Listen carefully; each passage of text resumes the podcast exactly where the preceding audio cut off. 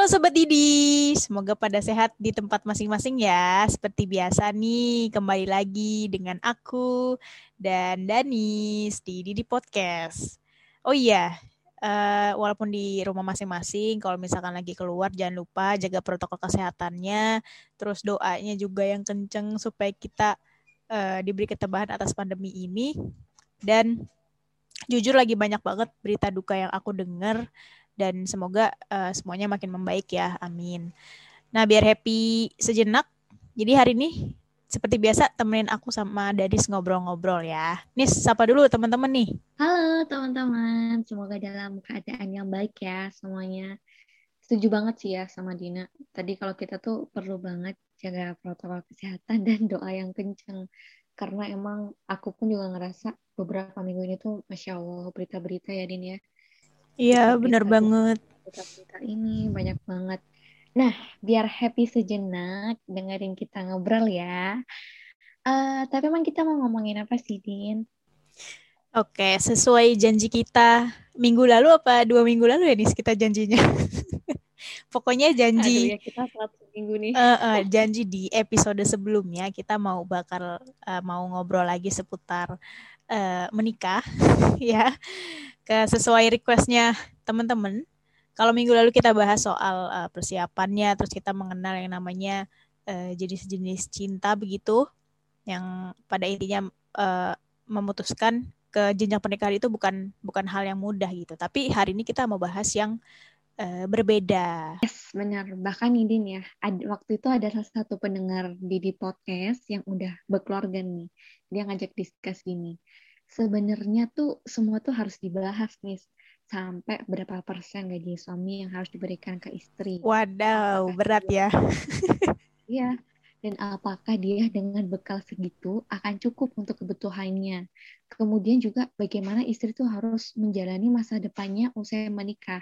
Dan dia tuh juga bakal bilang gini, kayaknya tuh belum ada ya uh, buku yang nerbitin kehidupan rumah tangga yang senyata itu. Tapi itu kenyataan makanya banyak yang bercerai gara-gara itu. Sebenarnya ini benar-benar ini ya dari sudut pandang wanita ya. Soalnya ketika aku diskus sama dia tuh dia bilang gini belum tentu kita kita sebagai wanita ini bisa menjalani aktivitas kita saat apa ya aktivitas sekarang ini ketika udah nikah loh bisa jadi ketika udah nikah tiba-tiba suami nyuruh resign karena setelah punya anak aktivitas wanita 100% tuh pasti berubah Nah, makanya penting banget untuk mengkomunikasikan dengan pasangan tentang hal ini sebelum kejadian pernikahan. Ibaratnya tuh apa ya, bikin kesepakatan dulu gitu lah. Pokoknya kompleks deh kalau ngomongin soal kehidupan rumah tangga. Dia tuh bilang gitu, Din. Hmm. Aku jadi hmm. mikir, oh my God. Maksudnya aku tuh yang paling apa ya, aku ngena ketika dia bilang, bahkan menurutku belum ada loh uh, buku apa ya buku yang nerbitin kehidupan rumah tangga senyata itu. Terus wow berarti dalam kehidupan rumah tangga itu sangat ini ya sangat dinamis banget ya tentunya dan emang sangat kompleks gitu. Dan aku tuh jadi mikir apa ya mulai lebih interest lagi gitu loh untuk mendalami psikologi pernikahan ini wah menarik nih. Ini kok kalau aku denger jangan-jangan kamu sudah berpengalaman ya Nis? Enggak ya, belum ya. belum ya, oke oke. Nah, iya tadi menarik banget yang udah dibahas Danis dan ada cerita sedikit ya dari temennya soal uh, cerita tentang kehidupan pernikahan. Karena mungkin belum ada setiap orang punya ceritanya masing-masing ya Nis. Tapi ya uh, gak yang pasti uh, pernikahan itu gak akan mulus terus ya kan? Nggak akan enak terus juga gitu. Nah makanya hari ini kita mengobrol seputar menghadapi, menghadapi konflik dalam pernikahan itu sendiri. Karena seperti yang kita tahu juga konflik kan sesuatu yang nggak bisa kita hindari ketika kita uh, berhubungan atau berrelasi dengan orang lain baik dalam hubungan keluarga pertemanan dan sebagainya gitu. Namanya juga berinteraksi setiap orang punya pemikirannya sendiri-sendiri. Jadi konflik itu adalah sesuatu yang wajar justru ah, perlu dipertanyakan nih kalau nggak pernah berkonflik jangan-jangan kurang sehat hubungannya ya kan? Ya nggak nis? Ya bener-bener kadang kan kita tuh belajar ketika dari kayak adanya konflik gitu ya. Bener bener banget. dari kita bisa mendengarkan pendapat or apa lawan kita lawan bicara kita. Kemudian juga dari situ kita belajar bertumbuh gitu kan.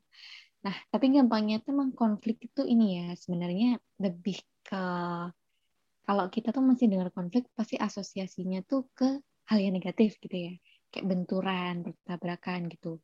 Ada hal yang nggak sesuai di antara dua orang atau lebih dalam proses interaksinya. Nah karena itu perlu nih cara-cara yang efektif untuk mengatasi benturan itu.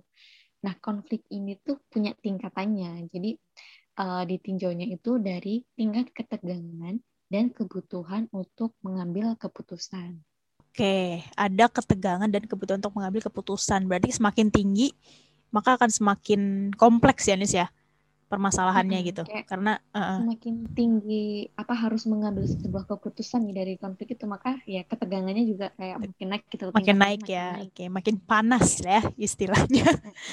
oke, aku coba coba kasih contoh nih teman-teman. Jadi kalau di tingkat terendah itu, contohnya adalah ngobrol biasa. Itu kan bentuk interaksi yang uh, biasa ya Kemudian ada juga diskusi gagasan dan mengekspresikan uh, emosi masing-masing.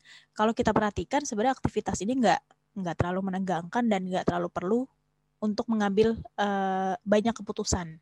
Beda lagi nanti kalau komunikasinya ke masalah yang lebih serius gitu. Jadi tingkatannya naik.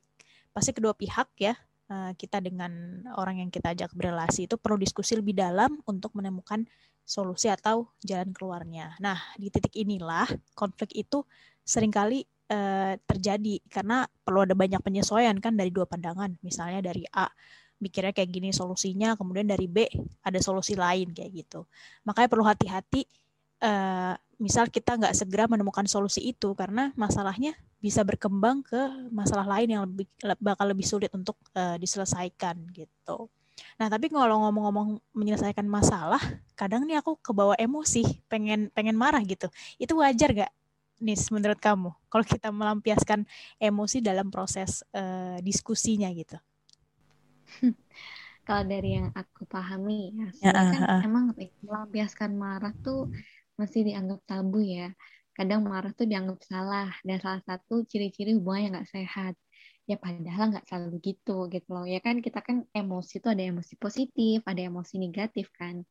Nah misal nih kan kalau kita menahan emosi negatif terus menahan marah terus kan malah bikin perasaan dan suasana semakin gak nyaman. Nah sering kali ada bias nih di sekitar kita.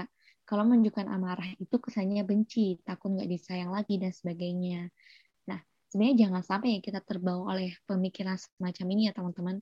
Sebenarnya melampiaskan emosi itu wajar, maksudnya asal nggak berlebihan.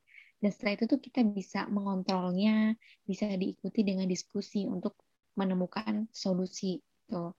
Yang penting ya, ya marahnya itu ya wajar lah nggak sampai yang apa ya uh, merugikan orang lain gitu dan tetap uh, bisa mengkontrol gitu ya. Tapi kalau emang ditahan-tahan terus kan ya apa pun ya semuanya yang dipendam terus-terusan kan juga nggak baik. Benar, takutnya meledak ya di akhir nih uh, malah jadi pecah hubungannya kalau kita malah nggak melampiaskan emosi dengan wajar tadi. Nah ini berkaitan juga dengan artikel yang pernah aku baca nih teman-teman. Ternyata di dalam otak kita itu ada dua sirkuit yang digunakan untuk menerima sebuah pesan. Misal gini, kita dapat berita kabar duka gitu ya. Ada dua sirkuit yang membawa berita tersebut.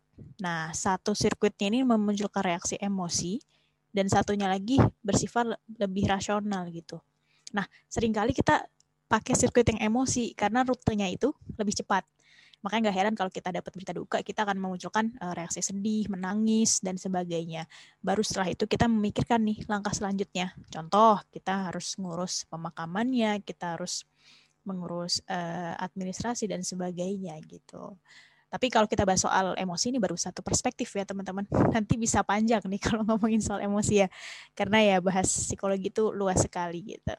Nah, sekarang permasalahan ini nih, gimana cara kita menyelesaikan konflik dengan baik khususnya dalam konteks uh, hubungan atau pernikahan yang kita bahas ini. Aduh, ini aku juga agak takut ya ngomongnya ya.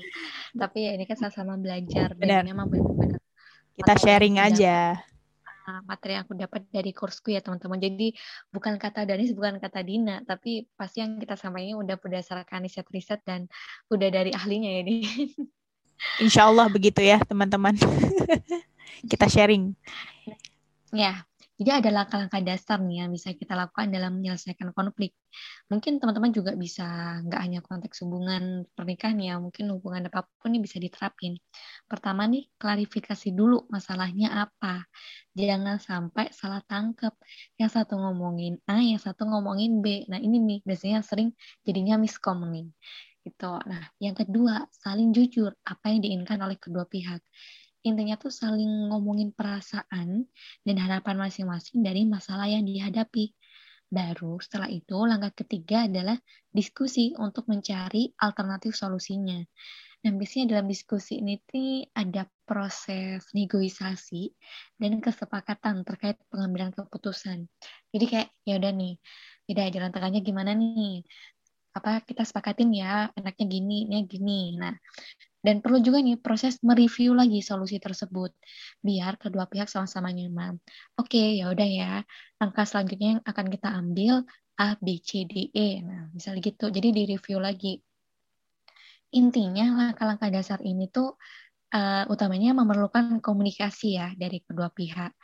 Oh ya, jangan lupa juga, keduanya juga harus sama-sama punya niat nih untuk menyelesaikan masalah.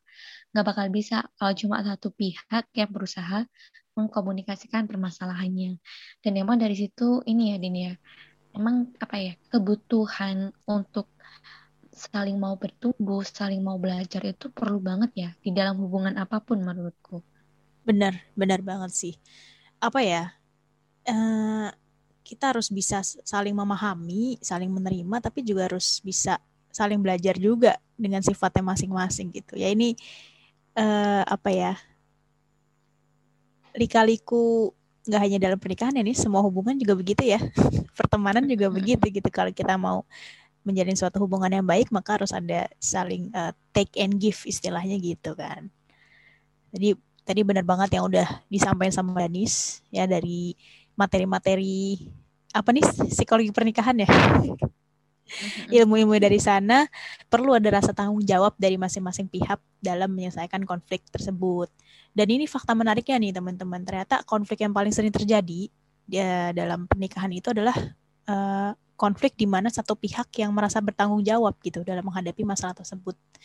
Jadi mari kita refleksikan hubungan kita gitu ya. Ingat lagi langkah-langkah dasar tadi jangan lupa juga uh, kita tetap uh, menggunakan prinsip yang konstruktif dalam uh, menyelesaikan konflik. Jadi berikan informasi yang lengkap, terus jujur, jangan lupa saling percaya dan uh, saling support. Penting banget nih teman-teman. Cakep. Cakep. Bener, bener, banget. Mau pantun nih? enggak, enggak. Oh, itu aku Kamu pantun.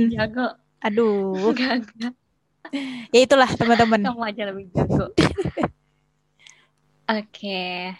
Nah, kalau gitu sekian dulu nih ya ceritanya hari ini teman-teman. Jadi emang kita uh, apa ya dari du episode ini sama episode lalu tuh sebenarnya kita lebih ke men, apa ya mendeliver ya Dini ya mendeliver Bener, mendeliver apa ilmu yang udah kita dapat dan semoga juga bermanfaat nih buat teman-teman uh, Didi Podcast ini juga selalu terbuka ya teman-teman untuk saran-saran kalian. Jadi langsung aja kontak aku atau Dina di @deniswarihartika atau @ardmedinawati. Jangan lupa teman-teman ya. Oke, okay, see you on our next episode. Bye bye, see you guys.